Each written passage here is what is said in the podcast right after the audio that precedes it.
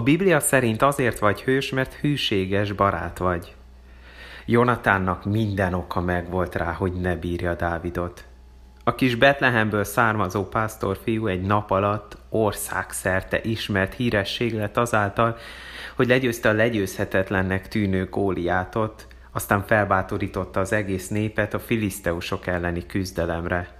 Nem volt semmi YouTube vagy Instagram, de az egész ország rögtön csak róla beszélt. A nők róla énekeltek, az idős emberek tisztelettel említették a nevét, úgy tűnt, mindenki szereti. Csak Saul király nem. Jonatán apja irigykedve nézte Dávid sikereit, és annyira zavarta Dávid hírneve, hogy többször is megpróbálta aztán megölni.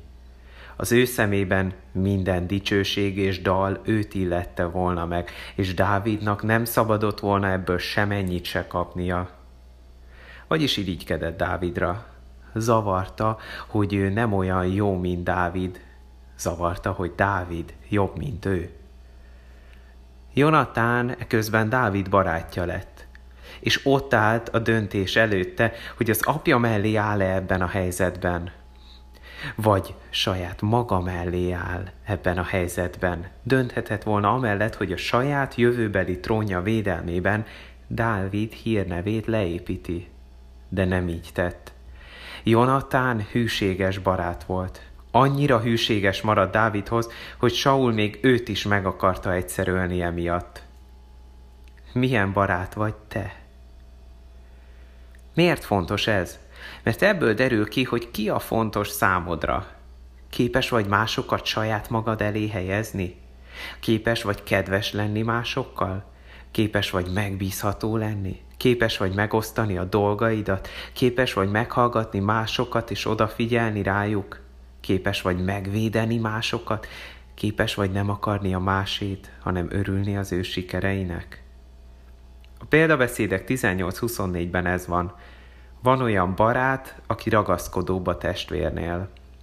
Nem egyszerű hűséges barátnak lenni.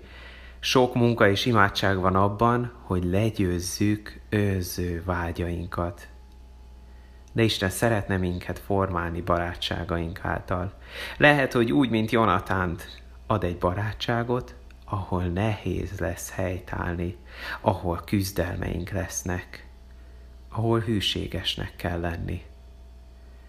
Egy kis feladat a végére. Gondold végig, mit kell még tanulnod ahhoz, hogy jó barát lehess.